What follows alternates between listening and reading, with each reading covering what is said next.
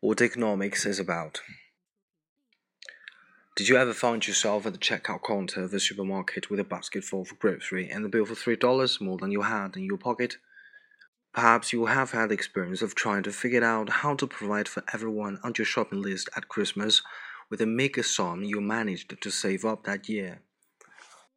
Or did you ever watch a kid in a candy store who had just been given dime by his mother all that candy and only 10 cents? Each of these situations presents a similar problem how to stretch your dollar.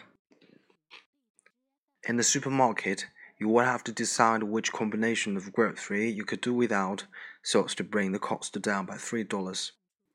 The length of your Christmas list will limit the amount you could afford to spend for everyone on it. In each case, the buyer would like to have more than he can afford.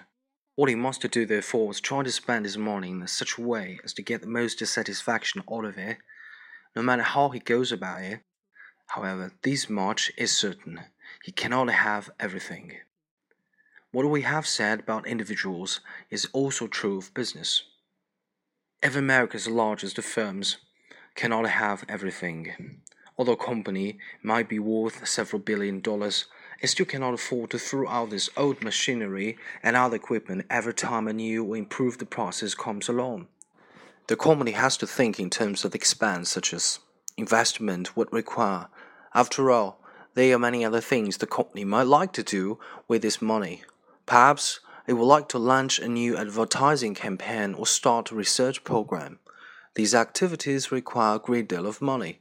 But as in the case of the overloaded shopping cart, the very long Christmas list, and the tempting candy counters. The desire is much greater than the ability of a business to satisfy it. The firm too will have to choose among things he would like to have. The combination it will select will depend upon what he thinks suits his purposes best. As we said before, you cannot have everything. Business cannot have everything. Even the United States government cannot have everything. That's right. The government cannot afford to do everything it would like. That's why it has to draw up a careful plan called a budget every year. The budget sets forth the amount the government expects to receive in income and the ways in which it expects to spend the money. Although there are any number of things the government would like to do, such as to explore outer space, build roads, schools, and hospitals, and clean up the environment, it is unable to provide for everyone everything at the same time. Like the customer in the supermarket, the Christmas shopper, and the youngster in the candy store, and the giant business firm, the government may also try to get most of its money. It too cannot have everything. We have repeated ourselves several times by saying you cannot have everything because this is what economics is all about. Economics is the study of how people try to satisfy their wants by getting the most out of their limited resources. Language of economics. In the reading about economics and economic problems, you will come across a number of new words and phrases.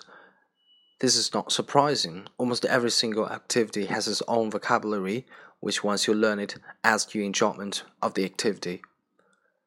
Goods and services as an introduction to the language of economics, you will want to meet goods and services first. Goods and services are the things that satisfy human wants. They make up everything that no one is able to have. Goods are things that may be seen or felt. Both goods and services have value because they satisfy human needs. A ballpoint pen, a pair of scissors, and a bus are all things of values that can be seen and touched. They are goods. The calf doctor when you are sick, a haircut, and the ride on the bus are all things of value, but they cannot be seen or touched. They are services. True, the doctor may use his pen to write a prescription, the barber will use his scissors to give you a haircut, and the bus will provide the ride. But, but the things you are buying in each of these cases is the service, not the goods. Resources we cannot have all the goods and the services we want because there are not enough resources to go around to produce them. Resources are the things that go into the making of goods and services. Economists usually identify three different kinds of resources that go into the production of goods and services. They are natural resources, human resources, and capital resources. Natural resources are the things provided by nature that go into the making of goods and services. Steel, rubber, and gasoline are all made from resources provided by nature. Without them, there could be no automobiles. Economists must concern themselves with the natural resources because no nation has unlimited supply of any of them. Each fresh air, which people used to think of as the one unlimited supply, is not always available in some of our nation's cities. Human resources are the people who put everything together to make the goods and the services upon which civilization depends. How much a nation can produce depends to a large extent upon the quality of its human resources. A healthy, literal, society is like to produce more and therefore live better than the one that is sickly and lacking in education. Capital resources are the machines, tools, and buildings used in the production of goods and services. As societies have advanced, the reliance upon machines, tools, and buildings has increased. Indeed, economists frequently describe the wealth of a country in terms of the capital it possesses.